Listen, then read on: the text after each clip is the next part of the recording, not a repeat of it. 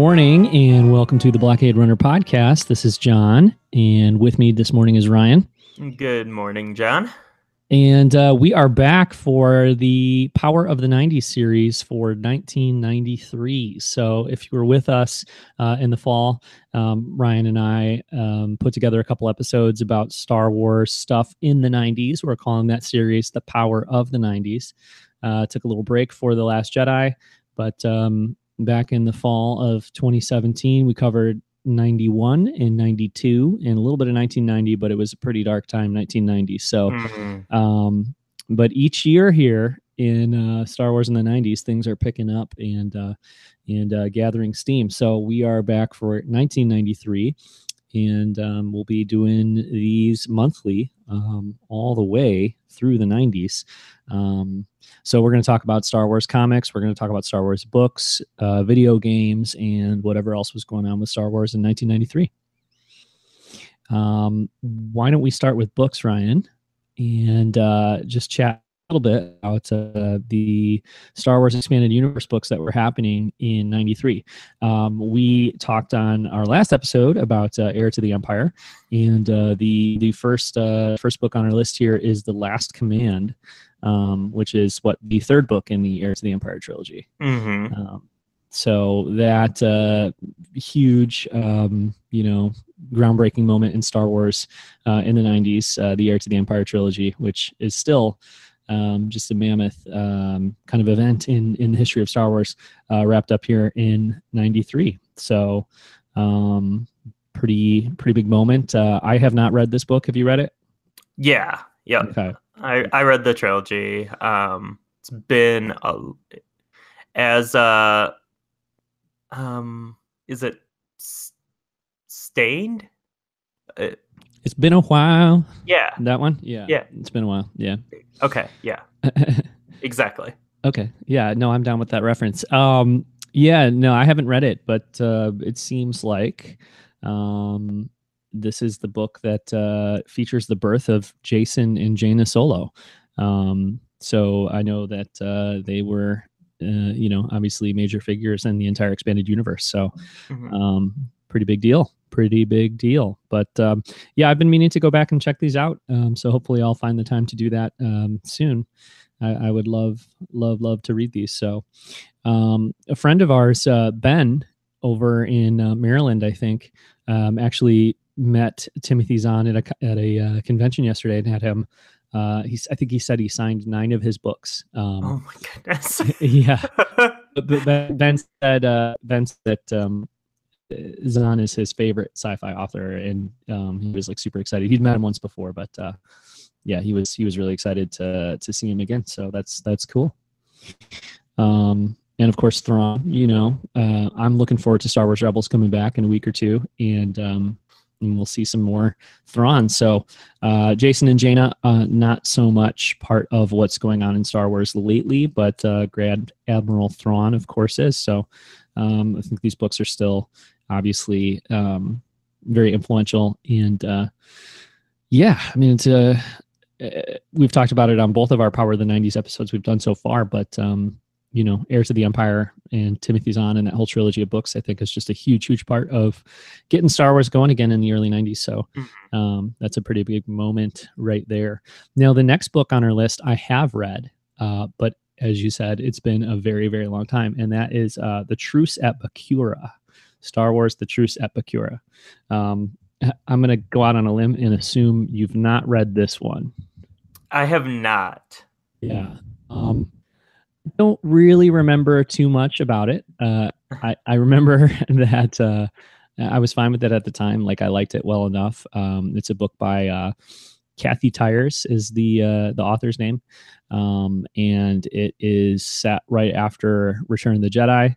Um, but uh, I don't remember too much more about it than that. Um, as uh, as is implied in the title, it's sort of like a little bit about uh, political stuff and uh, what's going to happen uh, after Return of the Jedi. But it features, you know, all of uh, all those classic um, original trilogy characters and stuff. So, um, yeah, this is like the time when Star Wars literature and expanded universe books and stuff are are just starting to uh, to get rolling. So, mm. um, I probably be fun to go back and take a look at this one too. But like I said, I got this from the well, I didn't say yet, but I got this from the public library in our town um, way back when in the '90s, and it was like one of the I don't know how many books they had at our. I was going to the Rockford Public Library downtown, mm. the downtown branch, um, and the downtown branch had a pretty decent section of Star Wars books in the in the sci-fi section. So that's where I would grab um, just whatever Star Wars books they had. So Truce at Bakura was one of them, as was Courtship of Princess Leia and some other classics from from yeah. back in the day. But anyway, those are the two. Uh, those are the two um, kind of EU uh, books from 1993. Last Command, um, wrapping up the Heirs to the Empire trilogy, and Truce at Bakura. So. Um, still a very manageable number of books, but I think that that was exciting at the time, you know, to have um, two new Star Wars books that year. So, yeah, also exciting, Ryan, um, and a little bit of a um, a bridge from our last episode. The there were three more Jedi Prince books. Um, yes, in 1993 as well. Um, who could forget Mission from Mount Yoda? Oh, I love Mount Yoda. and Prophets of the Dark Side. Um, mm-hmm. So those three books came out in 1993. Now we we spent a lot of time talking about the Jedi Prince books on our uh, 92 episode.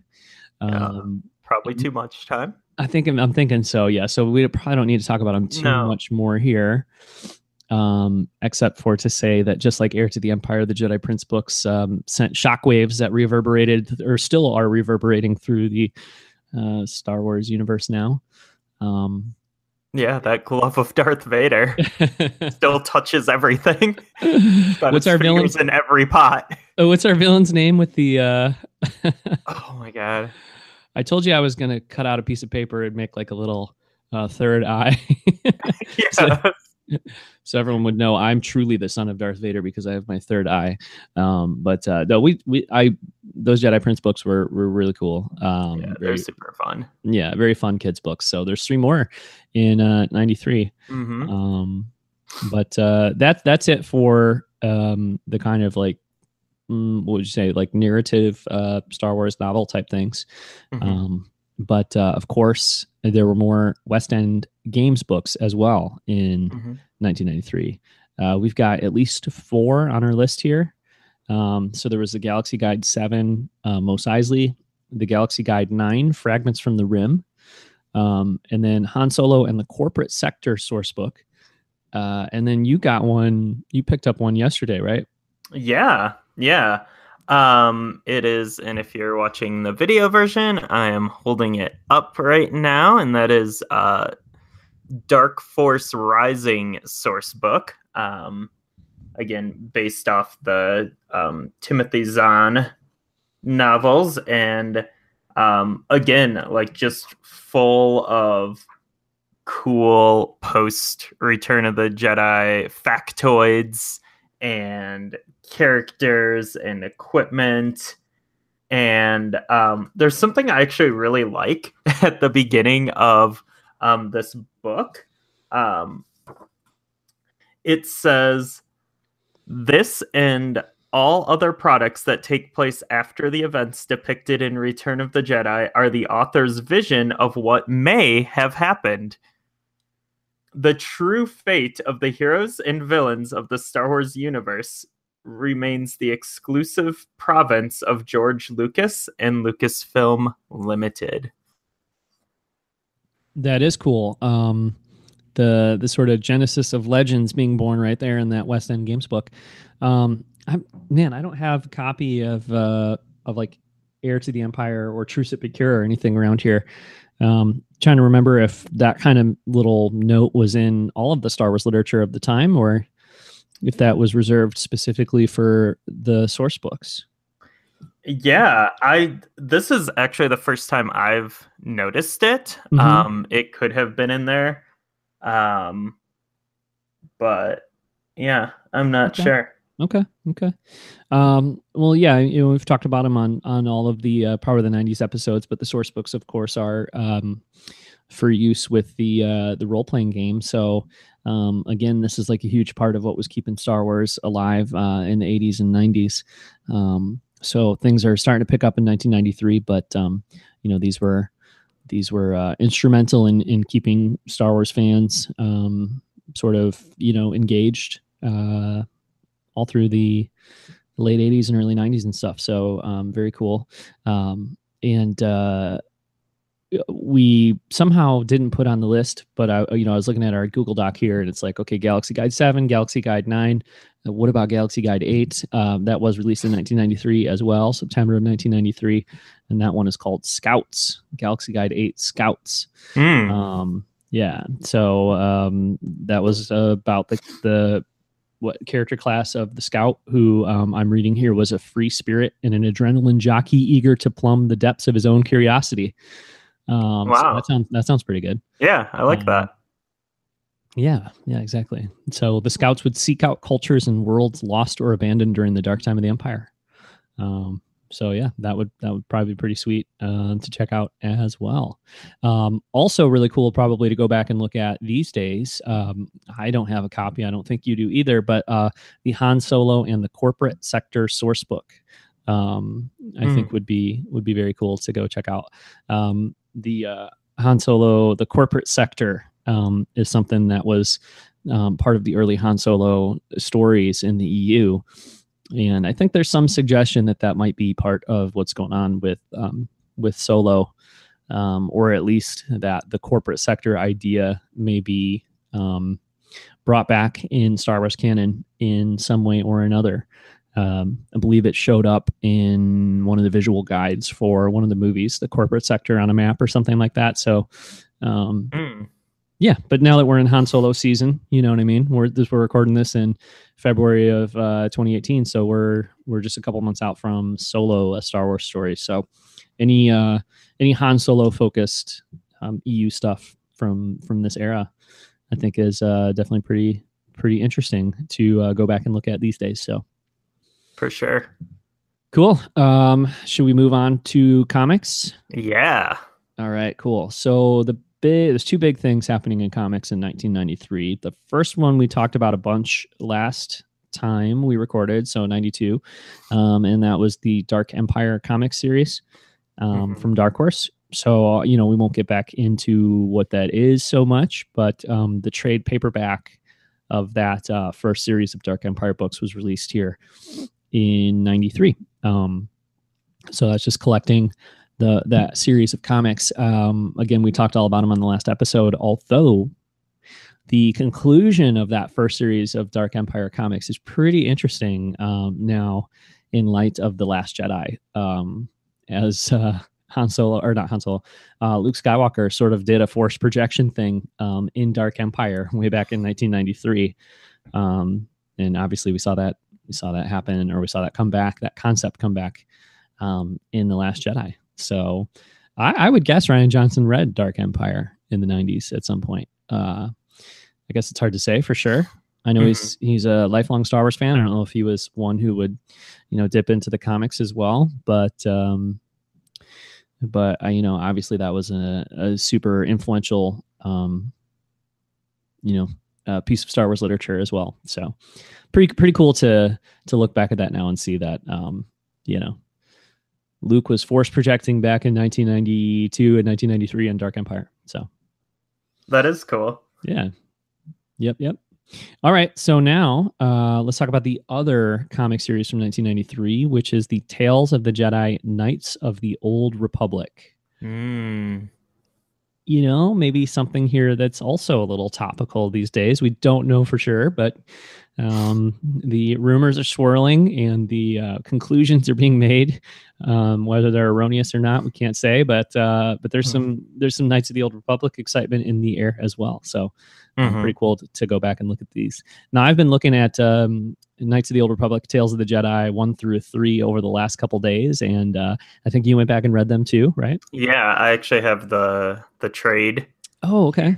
from uh from Dark Horse and Lucas Books. Okay, nice. So I've been reading them um, on Marvel Unlimited. So a little Mm. uh, plug for that service. Oh, Or a great, great digital service. Yeah, so if you're a big if you're a big comics fan, I'm sure you already know about Marvel's Marvel Unlimited. But um, it's ten bucks a month, and there's a ton, tens of thousands of comics on there that you can read um, without purchasing them. So Netflix for Marvel Comics.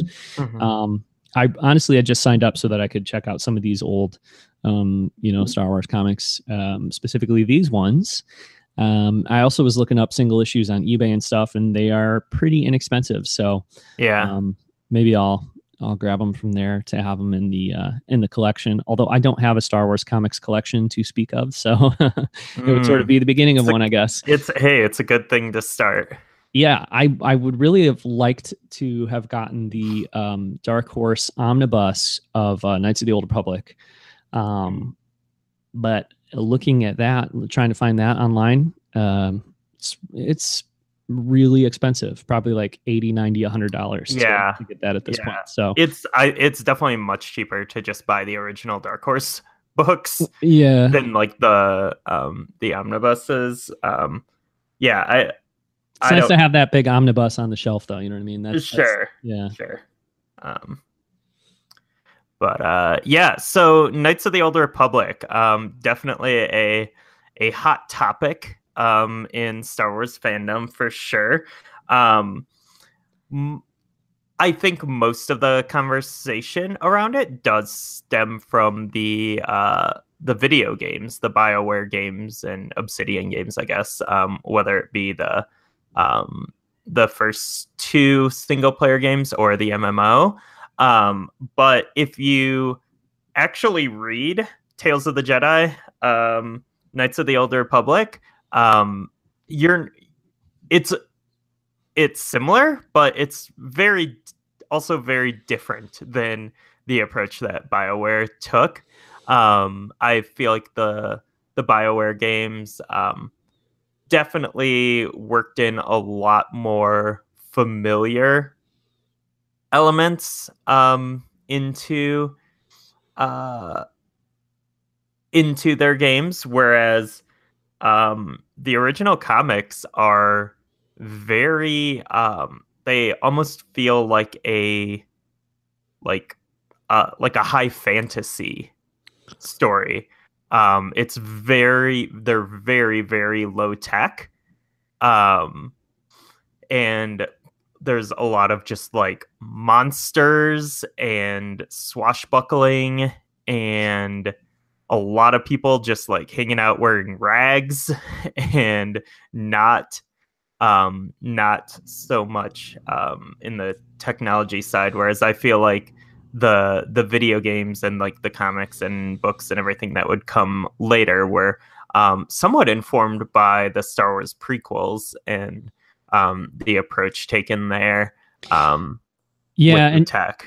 Yeah, and you know that I'm not uh, an an expert in you know by any means on on any of the Knights of the Old Republic stuff. Um, I was surprised at looking at this because I thought like.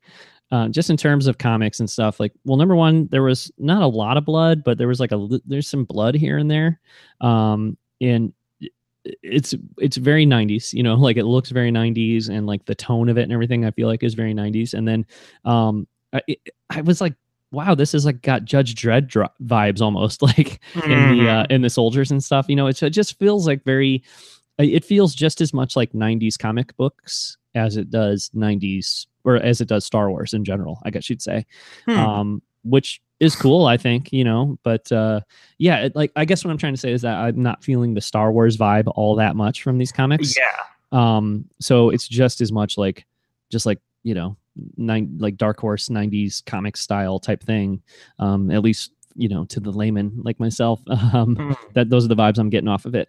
The other thing I would say, Ryan, um, it, I- it almost has like, and I feel like cliche or almost like you know, like I'm just reaching for the low hanging fruit here, but it almost has like a Game of Thrones style like plotline, you know, where it's Yeah. like, and that's why I think it's a particularly you know kind of interesting at this point because people are like, oh, are those guys doing Game of? Are they doing Old Republic? And then like the first like Knights of the Old Republic thing I look at is like, whoa, this feels very Game of Thrones. Yeah. So, it's very high fantasy yeah but but also just like it's about like different like um and i guess maybe this is implied in high fantasy or whatever but like different factions like all warring for a throne sort of thing you know yeah yeah I mean, I guess that also has like shades of like the Mandalorian conflicts Mm, as well. Yeah. Um, but yeah, I think um, yeah, I think what BioWare did, and I think they did it successfully, is they took this Knights of the Old Republic concept um, of you know a a time where there were more Jedi and um, you know pre um, pre what we know. Um, they took it and they added in a lot of shades of Star Wars. Um, again, both informed by Phantom Menace and by um, the original trilogy um, to make it much more familiar um, feeling.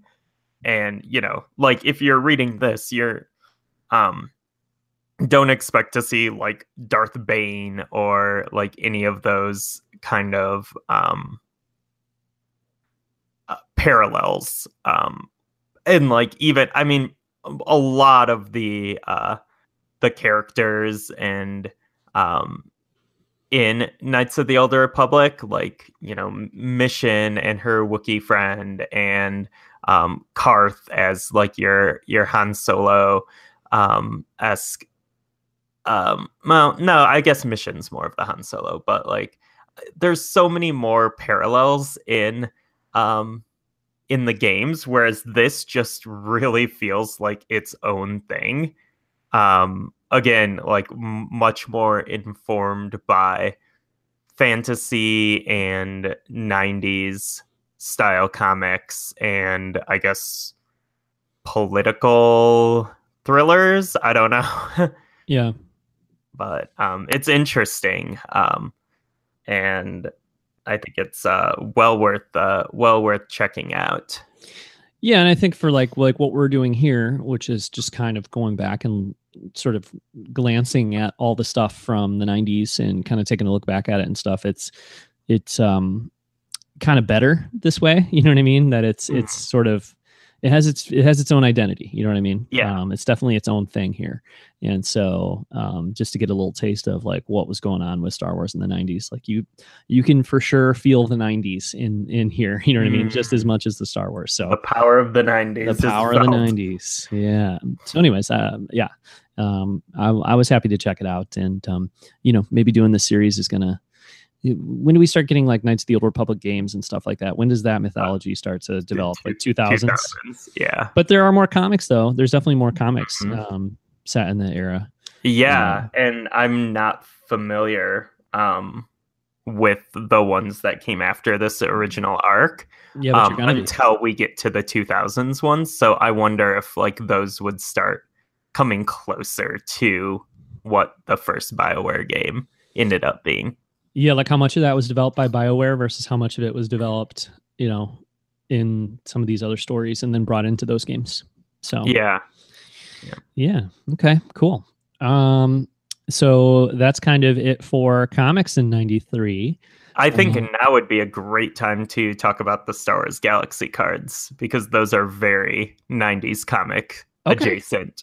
All right, let's do that. Yeah, let's let's uh let's hop over to the Star Wars Galaxy card series from Topps.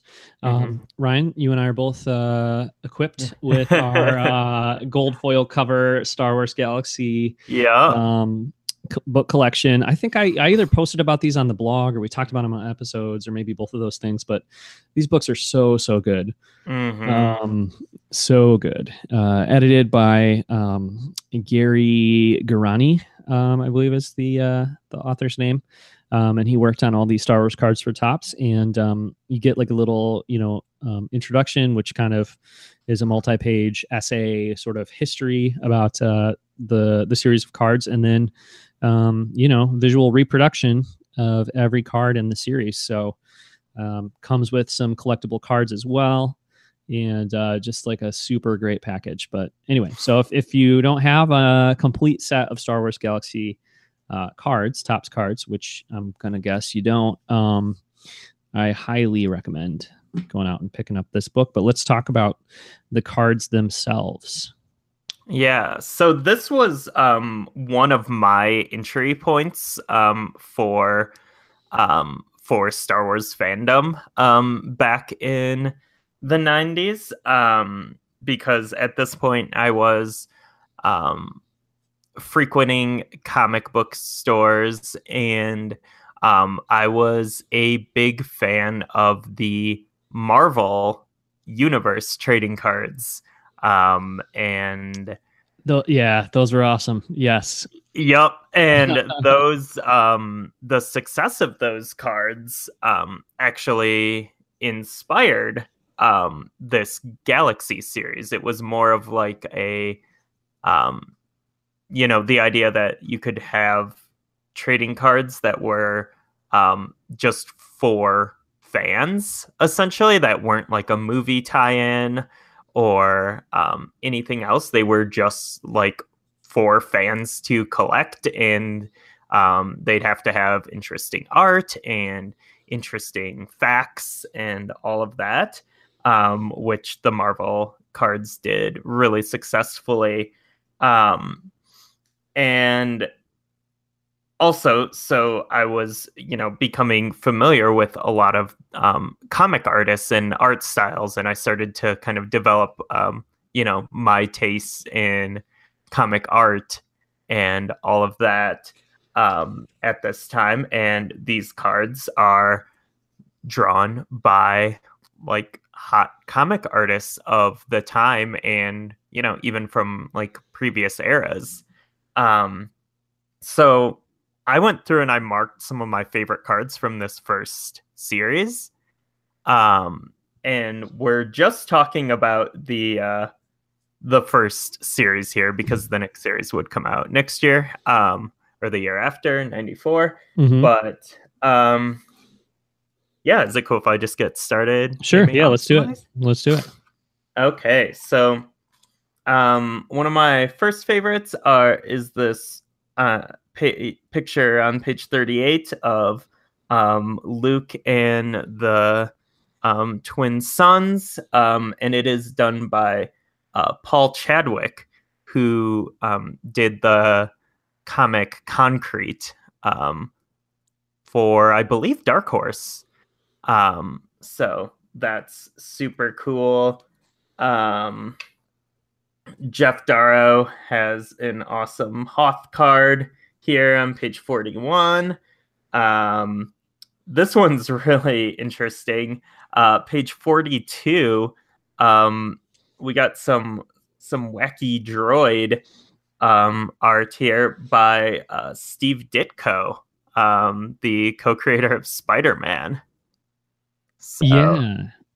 Yeah, that one is cool. Um very cool. And Steve Ditko kind of like not working that much at that time, if I'm remembering correctly. Is that true? Or Um, yeah, I'm not sure if he was in his uh, reclusive state yet, um, Okay. where he has resided um, for for quite some time. Um, but yeah, that one that one is oh sorry, go ahead. no, no, no. I was just gonna say that card is really cool. It's got a very different, obviously, um, look than most of the cards in the Galaxy series, and yeah, the whole point of the Galaxy series is to like have uh, you know different artists like sort of reinterpret moments from the movies or just like stuff from the Star Wars galaxy in, in their own kind of style or whatever. So this is very much like you know it's uh, R2 and 3PO in a in a droid factory type setting or like not droid factory but maybe like um that scene in uh, Empire with the Ugnaughts and the you know Mm. all the droids everywhere and stuff like that. And so um you know it's like evocative of that moment if not inspired by that moment but you know has a very different kind of look to it so it's cool yeah.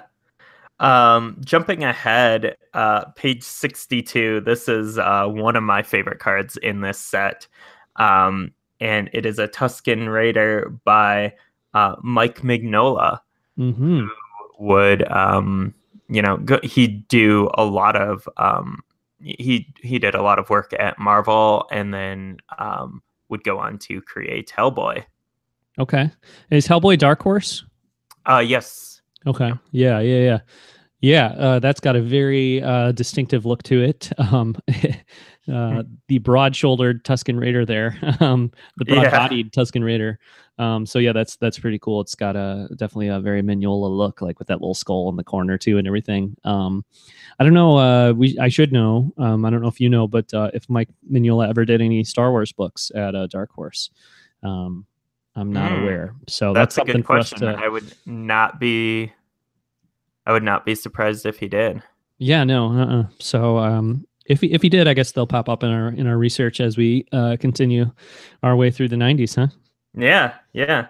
Um, right uh, next to it is a uh, Moebius um, C3PO that is just full of detail and um, like density with a lot of uh, lot of that uh, Moebius style uh, art there, which is very cool.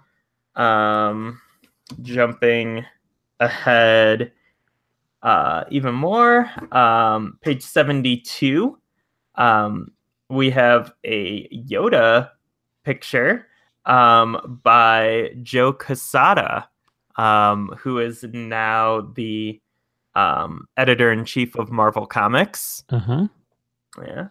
Um, also, weirdly, uh, Joe Quesada was instrumental in um, getting the NES into um, retail stores in the United States in the mid 80s. Really? yeah. I don't know that so- I've ever read that. yeah, that's also just completely an Did he work. Did he work at Nintendo He or did he? in retail. Oh, okay. All right. and uh, yeah, he uh, he saw potential, and I think I I don't know if he got it into like J.C. Penney or one of those like chain stores. so Okay. Well, thank you for my childhood, Joe Quesada. That's yeah, awesome. for Yeah. sure. um, another one here, and I'm I'm probably going to um mess up the name here because I've never really learned how to say it, but um, Bill Sienkiewicz, I think. Uh huh. Um, okay. It's his uh, Darth Vader helmet with um, just layers um, that you can uh, you can kind of it's tr- semi-transparent, Like a look inside the mask kind of thing. Like what's Yeah. behind the helmet. Yeah. And uh, he's an artist I really love for his work on New Mutants um, back in the back in the eighties. Okay. Um, and then, yeah, that is uh, that is it. okay. Yeah. Yeah, That's those are really some of my cool. faves. Uh man, I'm looking at uh there's a really cool one on page 80 um from Dave Stevens of uh Luke Skywalker with the wide-eyed wonder, wide-eyed sense of wonder. It's it's uh is the caption from Gerani there, but uh yeah, that one that one's awesome. Oh, that Um, is cool. I like Yeah. that. yeah there's a ton of great ones in here um so again like definitely get the book but you know um we're always finding stuff unfortunately as we go through and do these um like we we we spend you know a month or whatever kind of putting together the notes and and putting in as much stuff as we can um uh, but uh, we're always finding stuff that we that we kind of missed, I think. And uh, an example of this, and something I really wish I had picked up um, in the lead up to this episode, um, the uh, there were there was a couple of books put together, trade paperbacks put together by um, Gary Gerani um, in the '90s, in '93 and '94, um, called "The Art of Star Wars Galaxy," uh, Volume One and Volume Two, and Hmm. um, they uh, feature forwards. The the one that came out in um, 1993, Volume One, features a forward by George Lucas, um, which would be, I think, very interesting to read. And I would just love. I mean, as much as this book, you know, that we're using today is a fantastic collection, um, it would be really cool to go back and kind of pick up that that trade paperback and, and sort of see how it was presented in book form there. Um, and then the volume two um, which I guess we'll talk about volume two, or we'll talk about the kind of following series in Star Wars Galaxy um, a little bit in the next episode. Uh, that features a forward by Ralph McQuarrie, which uh, obviously I would love to read as well. So, Oh wow. yeah. Um, so uh, I'm, I guess I'm, I'm viewing this now as a place to start. Uh, I took the dust cover off of mine, which it's awesome. It's got a piece of uh, gum that came with the cards on the front, and then on the back, like a broken up piece of gum. So, yeah, that uh, um, very hard gum. yeah, yeah, yeah, yeah. So, um, so anyways, uh, maybe I'll try to track down those trade paperbacks because that would be really cool. Mm. Um, too to have and to look back at those forwards and and stuff like that. So, but yeah, Star Wars Galaxy like super super cool. Um, and again, like you know, a big part of especially in the early '90s, um, a big part of I think what was special and valuable about the Star Wars stuff is the way it was keeping Star Wars alive when there was not you know new films and uh, it seemed like star wars was a little bit on the dormant side so a Mm-hmm. project like star wars galaxy from Topps is you know exactly what i think star wars needed was um, new interpretations and artistic interpretations of uh, of stuff from the star wars universe. So very very cool. Yeah. um okay uh why don't we jump into games uh video games? And this is another oh, I do have one more book. oh you Two do more books. really? Oh okay. Well no let's do it. Um, So one of them, um, my wife just found for me yesterday um, at a used bookstore she was at. Um, she just saw it and grabbed it, and that is Starlog presents the official magazine, Star Wars Technical Journal of the Planet Tatooine. oh okay Um, this was actually released in 1993, and it was kind of like a premium magazine with um, a lot of uh, technical um, blueprints and such, um, but some pretty cool um, fold out posters um, of Millennium Falcon and where everything is in there and some uh some maps. Um again like kind of that uh that that fantasy theme that seems to be permeating this episode. Um and yeah it's uh and then just a ton of shots from the film um uh, films as well. So um just another thing that was on newsstands um, and then also, of course, because it was something on a newsstand in uh, ni- in the 90s, um, it has a holofoil cover um, with an embossed logo. Yeah, you have to do that. You have to Yeah. do that. Yeah. You know, Okay, cool. that's one of the books I have. And the other one is another Abrams joint, and that is Monsters and Aliens from George Lucas. Um, and this is one of the weirdest Star Wars books um, in my collection, at least. Probably the weirdest Star Wars book in my collection.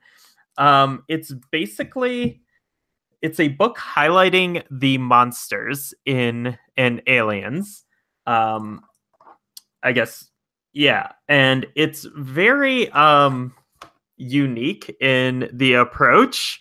Um, what I'm holding up right now is um kind of like a fake National Enquirer style Yeah. um, news article here. There are um, like letters from aliens in here. Um, there's a whole bunch of alien poetry. Um, lots, uh, lots there. We have um, pledges um, as well, kind of mission statements. But my favorite uh, my absolute favorite is the Employee of the Month plaque um, for the Uh, for the Gamorrean Gamorrean Guard. um, which uh, some of the highlights um, why the um, the Gamorrean Guard received this Employee of the Month um, plaque include uh, for being punctual even when there is no concept of time for volunteering many more times than necessary to take the rancor's temperature. Okay. yeah. Um for stomach display. For accepting this award Okay. Yeah. Um. All right. So. like, like i said just super super weird um it's like it's not like laugh out loud funny it's just really really weird but like super enjoyable and quirky and um yeah, I think it's uh it's a really cool thing to uh to have in your in a in your collection. Yeah, that's super cool. Um, I got to track down a copy of that for sure. I wonder what that goes for these days on the secondhand It's market. it's fairly inexpensive. Okay. All right. Yeah. I mean, with content like that, as much as I'm into that, I can see where, you know, it might not be like the, the uh, most sought after um, item uh, Yeah. for Star Wars collectors. But But it is um, you know, it is Abrams quality, like the paper's great. Um it still, you know, holds up really well. Um and the art is like super varied and like really, really high quality. So yeah. And again, I mean, not to be a broken record here, but if you're, if you're kind of into or excited by the sort of, um, the time capsule quality of like going and collecting a bunch of Star Wars stuff from the 90s or just going back and looking at a bunch of Star Wars stuff from the 90s, which is obviously a huge part of uh, why we're doing this, then the fact that it's got that kind of weird tone and like a sort of goofiness to Yeah. it um, is is like it's maybe one of the most 90s things on our list of uh, Star Wars stuff for this episode of Power of the 90s, I would say, huh?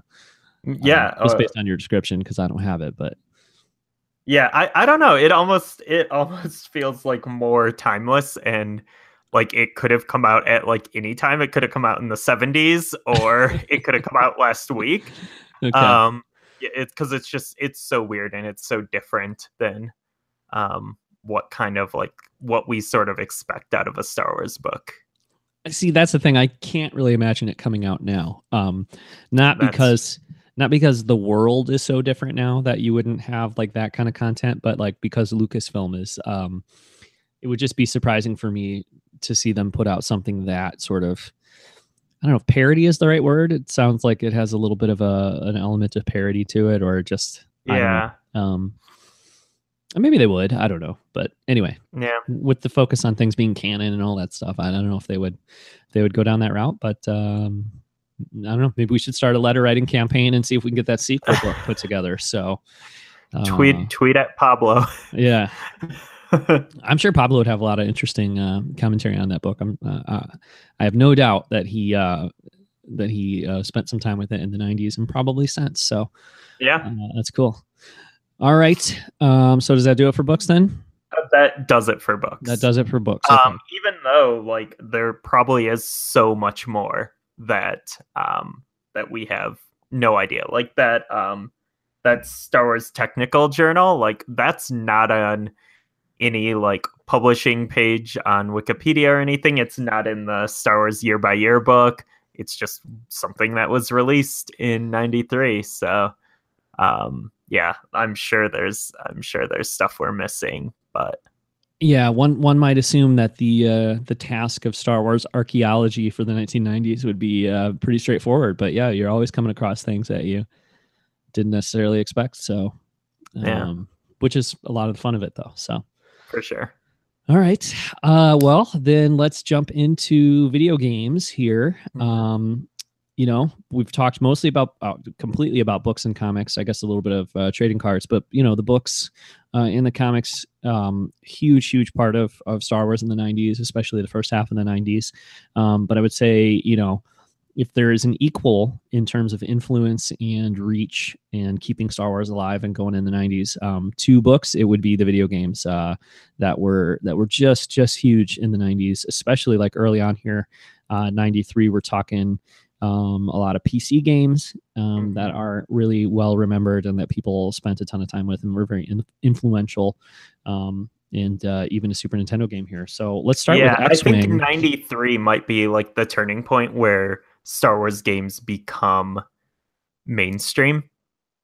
Um, and I think we're going to see it with some of the the at least one of the releases uh, next year in 94 but um yeah i think uh 93 was um it's it's kind of crazy because we are talking about so many PC exclusive games here, but they were or at I guess I shouldn't say PC exclusive, but launching originally on PC.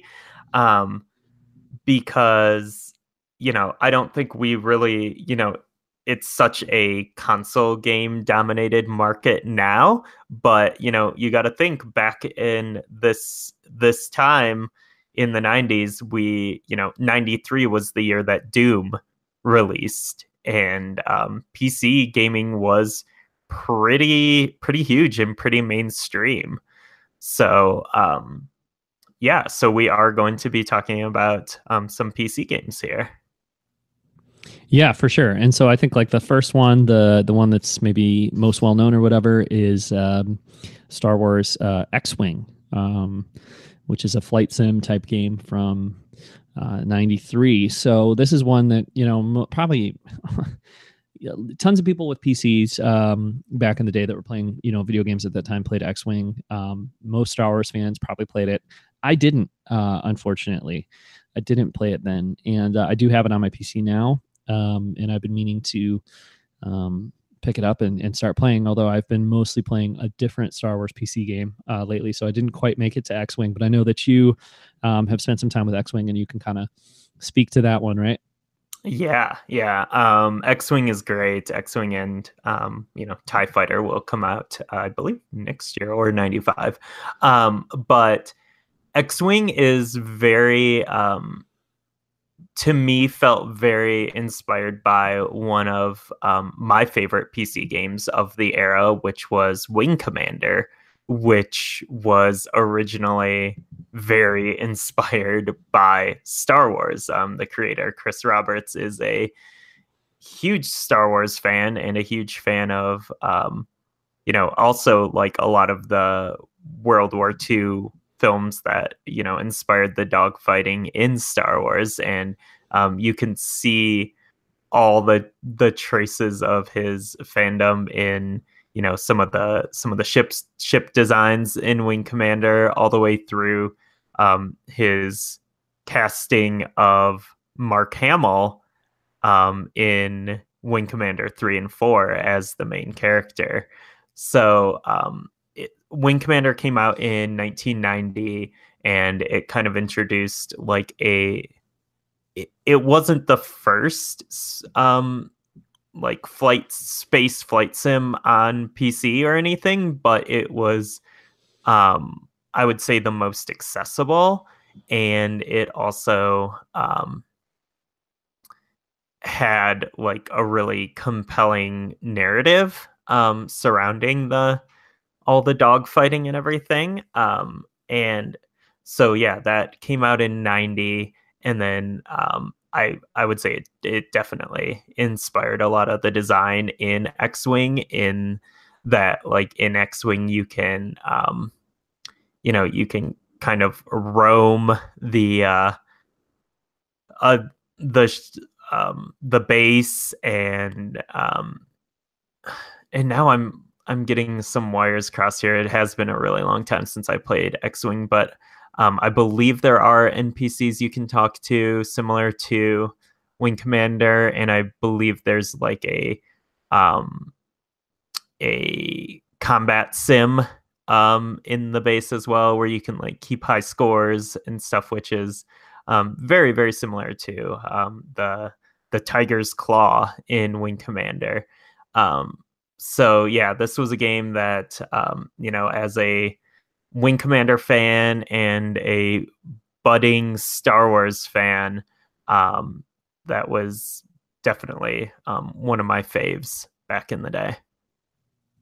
Yeah, I'm uh, I'm I'm really looking forward to going and uh, in in playing X Wing just because I know uh, how influential it is and how well loved it is. So, uh, unfortunately, I don't have too much more to add since I haven't played it yet. But uh, mm-hmm but I'm excited to do that. And they're very easy to, well, I shouldn't say easy to, I mean, they're easy to buy on Steam, um, but they're not necessarily easy to play on Steam, which um, we'll talk about a little more with, we can just jump to it now because yeah. it's maybe similar. Um, uh, Rebel Assault, uh, which is a Star Wars PC game that came out in November of 1993. Um, and then it was released on some other platforms as well, like the 3DO mm. Um, and the Sega CD. But uh, yeah, it was a primarily a, a PC game, I guess, at least to start, um, at least in 1993. And uh, I found, uh, as I got this on Steam, um, as well as X Wing and TIE Fighter and all those games, that um, it is I would say nearly. I mean, I would say it's impossible to play without um, a flight stick, Mhm. Um, and then even with a flight stick, it's nearly impossible to play as well. Um, Yep. it's so hard. It's so so hard. Um, I looked around on some forums and stuff, and I found uh, some suggestion from um, some other players to drop the frame rate really low. Um, so I did that, and when you drop the frame rate really low, it becomes playable, like sort of. Um, so um, I played and got maybe like five or six levels into the game. oh, wow. Um, yeah, and I was actually recording it to uh, to post uh, along with this episode, but um, uh, my recording um, messed up uh, in the end, and I lost the footage. So I'm gonna oh, have to. I'm gonna, but I'm gonna play through it again. I mean, like to get through five or six levels of Rebel Assault. Um, I mean, I probably spent an hour just trying to figure out how to play the game and like trying to make the game work, and you know, it was a nightmare. But then once I kind of figured out how to do it, you know, um, probably like a half an hour of gameplay or something. You know what I mean? It's not. It's Yeah. not like, you know, an insurmountable uh, thing to go back and and recreate. Um, but it's just so hard to control these games. Um, even with the stick, they're so touchy and really, really difficult. Um, so unfortunately, I you know I wasn't able to play through at least not yet. I haven't been able to play through the entire game, uh, which I w- I would like to do. Um, but uh, yeah, really, really tricky. Now it's cool. It's uh, very hokey in a fun in a fun way. Um, it Mhm. features some some full motion video uh, type stuff. Um, and uh, it doesn't it does not really feature like the actual uh, film Star Wars characters. So it has uh, it has some some new characters created for the game, like rookie one. rookie one, right? Rookie Yep. one. Um, but it's funny though; it uses like mostly all the same locations from the games. Um, you start out on Tatooine, and you're going through uh, you're going through Beggar's Canyon, and I mean it's just like really like um, really similar. Um, it didn't it didn't didn't go too far outside the box in terms of um, you know Star Wars uh, uh, concepts and locations and stuff like that. But um, yeah, I mean, you know, I would imagine that at the time, 1993, this would have been been pretty killer. Um, you know, as you're as you're finding yourself in the cockpit of one of these um, Star Wars, you know, spacecraft, and um, Mhm. it is pretty. It's pretty even now. I would say it's it's pretty uh, immersive. Um, you know, in in a way, um, in feeling like you're you're controlling a ship, and especially when you're using that stick, you know, to control and it, it's you know it's pretty i would say it's pretty successful in that way um it's just so so hard but uh and definitely cheesy definitely really hokey and, and goofy but um you know that's that's fairly at home with star wars anyway so uh it, it's cool but God, it's so hard yeah. Um. So I like this is a game that was um kind of born out of the uh the multimedia craze of the um of Mhm. the of the um early to mid 90s um it i ended up um getting this game probably 94 or maybe 95 um once uh once we got a computer with a CD-ROM drive um because this was I think one of those um you know like alongside like Myst and um like King's Quest 5 and those games like the um very you know um seventh guest like CD-ROM focused multimedia um, games, and so I ended up getting it, um, you know, a few a few years after it came out, um, just because we didn't have a PC with a CD-ROM drive until uh, until then. Um, but yeah, like I thought it was just like crazy impressive, and it was like one of those things you're like, oh, this is what all video games are gonna look like going forward. Like this is the future.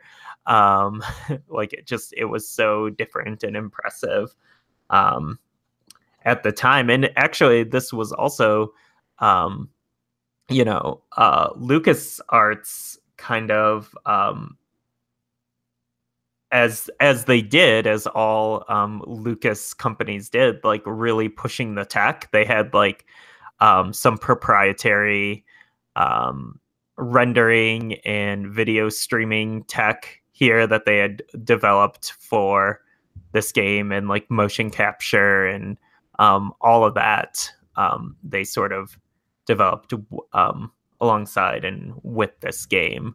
Um, so it's uh, I don't know, kind of an important piece of uh, LucasArts history as well. I'd say. Yeah. Yeah. Absolutely. Yeah, absolutely. Um, all right, cool. Well, like I said, uh, I'm gonna try to play some more of it and maybe get some footage recorded. um, but obviously, there's footage of the game out there too if you want to see it. So, yeah. um, and uh, you can you can grab it on Steam and and you can try. I I I uh I also played the um uh, I tried to play the Sega CD version of the game, thinking like, well, you know, that's a system that it had a more traditional controller. It didn't Mhm. come with a flight stick, so surely they made it playable with a gamepad or whatever you want to say uh, for a Sega CD. But uh, no, definitely like it's so hard. I don't know. I guess just like people play game gamers in the '90s or whatever um knew how to navigate those waters in a way that I don't because I They just had, they had really cut their teeth on Sewer Shark. Yeah, yeah, yeah. Uh, well said. Okay, cool. Um, so other games uh, from '93, one that you know we both played a ton. I'm sure. Um, Super The Empire Strikes Back on the Super Nintendo, Mhm. uh, which I love, and we talked about Super Star Wars a ton on our last uh, Power of the '90s episode. So again, this is one of those things where it's a sequel to something that happened in in '92, and it's very similar to that. So um, we probably don't need to spend too much time on it necessarily, but uh, these games were were so cool. The Super Star Wars games also difficult, but um, Mhm. not in quite the same way. Right. um, and these were uh, you know side scrolling um, Star Wars action games, 16 bit on the Super Nintendo. Although they did feature some Mode Seven. Um, you know, first person flight, uh, or I guess they're third person, not first person, but um, I think there's both because aren't there some cockpit yeah, I think there are. I think there are. at least one of these games? Yeah, I think you're right. I know, like I'm thinking like back to Super Star Wars when you're in the um, The land land speeder is definitely definitely third person, but right. But yeah, I think you're. I think you're right. Like even um, I've, i just done the Hoth stuff in this game recently, um, and I think it is first person. So anyway, um, yeah, th- these games are amazing. Um, just like I talked about it a bunch, we talked about it a bunch on the last episode. But I love the Star Wars. Um, I love Star Wars and that 16-bit, you know, aesthetic with that 16-bit sound, and um, they're tough, but they're really really cool. And they they do some fun stuff with the with the license too, um, in terms of like characters and um, aliens and stuff that aren't so much from the movie, but um, provide good uh, blaster or lightsaber fodder in a in a 16-bit Star Wars action game. So yeah. um, yeah. Um, you can play as Han, you can play as Chewie, you can play as Luke. Um, I don't think you get to play as Leia until 1994, but uh, but yeah, they're they're they're amazing, super cool games. So Yeah, and this is um a lot of people's favorite in the oh, the trilogy. three. Oh, okay. Okay, so in uh, following the uh, the pattern of the of the movies there, I guess. I, yeah, I suppose. All right, and then there's uh there's one more video game from 1993 that we should touch on, and that is Star Wars Chess. Um, Star Wars Chess on the PC. So, did you uh did you you didn't go back and play this, did you, Ryan? uh, I did not know. Okay. I, don't, know how, to play chess. Okay, so I don't know how to play chess either, which is embarrassing to admit. But um, I have the game on my computer. I've booted it up. I've messed with it a little bit, um, but I don't really know how to play uh, play chess so much. But I'm gonna find out, and there is video of this uh, this game um, forthcoming. So keep an eye on the Blockade Runner uh, blog or our Twitter account, um, and you'll you'll or just subscribe on YouTube. Actually, that's the thing to do. Subscribe on YouTube Mm. um, and uh, I'll be bringing some uh, hot Star Wars uh, PC chess action your way. Uh, um, yeah, exactly. Steamy. Steamy. um so it's so weird that this game is what it is like you'd think like you're making a star wars game and you want it to be a chess game you'd think you would make holochess yeah. like as the game but no it's like it's actually chess and it's just the pieces are star wars characters right. Right. Right. Right. Right. which um i wonder was there was there a star wars chess like actual board game prior to this that maybe it's was inspired by I I doubt it. Prior to, I mean, there definitely have been Star Wars chess, you know, boards or whatever, but I don't think I would. I, I don't think there would have been before this, but I don't know. It's a good question. Um, so, uh, yeah. I mean, here's the thing, though. It's like, um, let's see. It's uh, the the the title here is uh the software tool works Star Wars chess. Um, but it's got like I, I swear somewhere it was called maybe not. I thought it was called like Battle Chess or something, or maybe it's part of a series like a, a series of games like Battle Chess or something. But yeah, Battle Chess definitely was a thing. Yeah, um, and I don't know if it's from the same developer 100%, but I thought it was. Um, but anyway, um, like a huge part of this game is like the animations on the chessboard and there's like animations in between each turn. So let's say i pin my r2d2 against your darth vader and your darth vader like you know w- what happens in chess? You you jump jump me? Yeah i don't know. If you win that round or that turn or okay we don't know about chess but nope. um there's there'll be like a cool animation that takes place where darth vader like you know it hits R2D2 with the lightsaber and then like R2 like whirls around and smoke starts coming out and things start popping out of R2D2. You get what I'm saying, mm-hmm. right? Or like yeah, if yeah. it was 3PO like he loses his limbs or you know whatever. And and they're really cool. They're actually really funny. Um so uh, I think that's that's maybe part of the reason like why it's it's probably more it was probably more exciting to play Star Wars chess with like Star Wars characters than it would have been to play, you know, holochess or Dejarik or whatever with like the little mm-hmm. monster guys and stuff. Because, um, because you know your your chess pieces are R two D two and Yoda and Boba Fett. You know, so I mean, that that's pretty fun, especially with those those animations. Yeah, so uh, so anyway, yeah, um, like I said, this is a really funny old game, um, Star chess. And if I knew how to play chess, it'd probably be really fun still, actually, because obviously chess is one of those things. I think, though I don't know how to play it, that uh, it's a it's a pretty straightforward concept, right? Basic, you know, sort of setup and concept. And so um, a chess game from '93 would probably hold up just fine in 2018. So um, yeah, it's cool in that regard. I don't think there's a way to like get this um legitimately at this point. You can't buy it on Steam or anything. Yeah. Um, but uh the ROMs are out there. So uh, I would I would recommend checking it out if you're a chess person and you're able to use an emulator in some way. Um, yeah, then we'll we'll talk about the Sega CD version um, briefly in our next episode because it's actually different. I actually have video footage oh, recorded and ready to go of the Sega CD version but it's a it's a little bit different. Um, it's a it's a it's a port, but it's a little different. So anyway, um, that'll be coming up. So yeah, between X Wing, Rebel Assault, Super Empire Strikes Back, and Star Wars Chess, pretty pretty good year for for Star Wars games. Yeah, definitely. Cool. All right. So um, as we start to wrap up here, just a couple other things um, that we should talk about that were released in in 1993, which is starting to become a pretty big year for for Star Wars. Mm-hmm. Um, there was the uh, Star Wars uh, trilogy original soundtrack anthology um, that was released on CD. Um, mm-hmm. And that was a, a four disc set of uh, the complete um, Star Wars soundtrack. So the first three discs were the soundtrack for each film. And then the fourth disc was uh, a disc of rare bonus tracks and source music.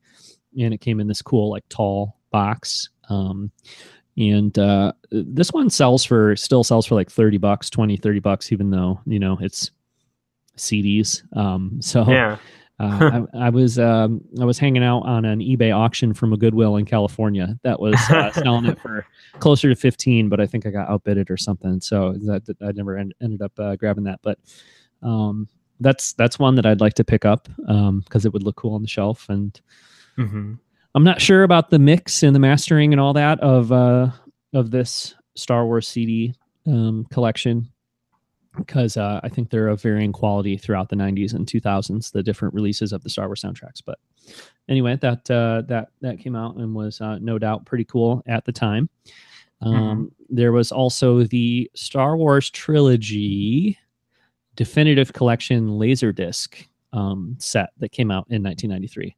Um, and uh, I wish uh, I wish our friend Chris was in town. I would have asked him to bring it over um, so we could uh, we could uh, watch it on Laserdisc and hold it up here on on camera. But um, but yeah, this one came out in uh, in 1993, and uh, it's. I think we talked about. Did we talk about the Star Wars laser discs in what the 92 or 93 episode? I think, or the 91 or 92 episode. I seem to remember talking about laser discs um, in our Power of the 90s, but this definitive collection is really really sweet because it's all three films, um, and then it also come uh, comes with like a 16 page booklet and a hardcover book called George Lucas: The Creative Impulse. Um, which documents the first 20 years of Lucasfilm. Yeah, we talked about the VHS. Oh, was there a VHS version of this yes. definitive collection? Yes. Oh, okay, okay, okay. Cool, cool.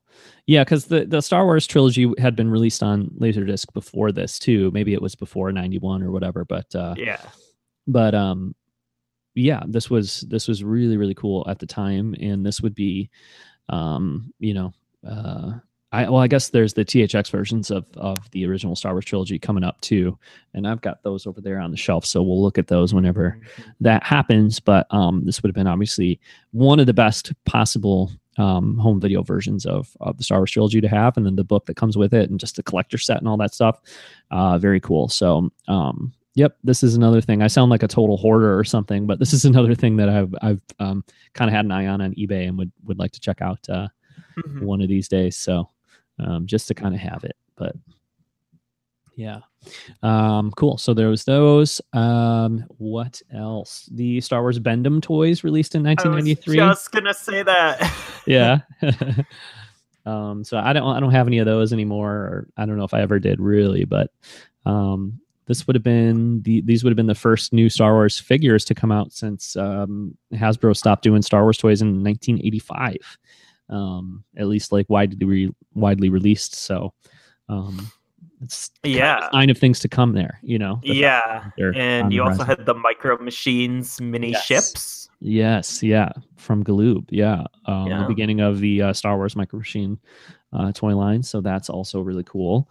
Um, and then, you know, um, if you're a Japanese Star Wars fan or if you were in Japan at the time, um, maybe last thing for this episode was the George Lucas uh, Super Live Adventure, which was a like a live production um, entertainment show in Japan that uh, had all these performances um, that were those like recreations of stuff from um, George Lucas movies, and uh, I don't know, I think like maybe a little bit like um, about his life and stuff like that too. So um, uh, pretty pretty uh, crazy stuff, and I would direct you to um, the Blast Points podcast, um, and you can check that out. Uh, uh, their episode, episode number 39, which was all about the George Lucas Super Live Adventure, and is a really fun listen. And uh, they go into it in a big way, and, and kind of they, they I think they watch a, a video of it from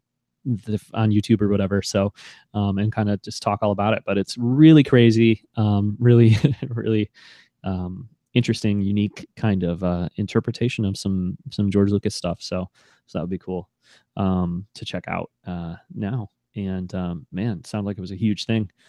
Um, I'm, I'm reading about this um, in the Star Wars year by year book, uh, mm-hmm. uh, which of course we always look at before doing uh, one of these episodes. And it said, uh, what does it say? Um, half a million tickets sold um, for the wow. uh, Yokohama Auditorium in Japan. So it was, uh, I, I think, a very big deal. That's insane. Yeah, but uh, but yeah, definitely, definitely, definitely go listen to Blast Points episode thirty nine. They talk all about um, what was in the show, how the show went down. Uh, I think why maybe it never came over to the United States, which may have been um, plan at one point. So um, that's a that's a must listen episode of a must listen podcast. So uh, definitely go back and check that out as well. Uh, but I think maybe that does it for 1993 for Star Wars. What do you think? Uh, yeah, pretty big year, I would say, a banner year for uh, for Star Wars. There, um, mm-hmm. couple cool books, lots of cool video games, and uh, I think just the number of of things on our list to talk about between all the different Star Wars mediums and stuff kind of um, we're starting to see that uh, Star Wars is ramping up and coming back um, in terms of merchandising and uh, books and games and all that stuff. So, um, you know, as we uh, jump into 1994 and beyond, um, there's going to be a ton of uh, uh, a ton of cool Star Wars content to look at. So uh, I am excited for that. We're going to be doing these every month. Ryan, does that sound good? You down? We will try. well, at least for uh, March and April, I think. Right? Who knows with May? We had to take a break for the Last Jedi. Yeah. Um, so maybe we'll have to take a break around Han Solo, but uh, we'll try to do them monthly um, and Yeah. and uh, continue our march through the 90s here.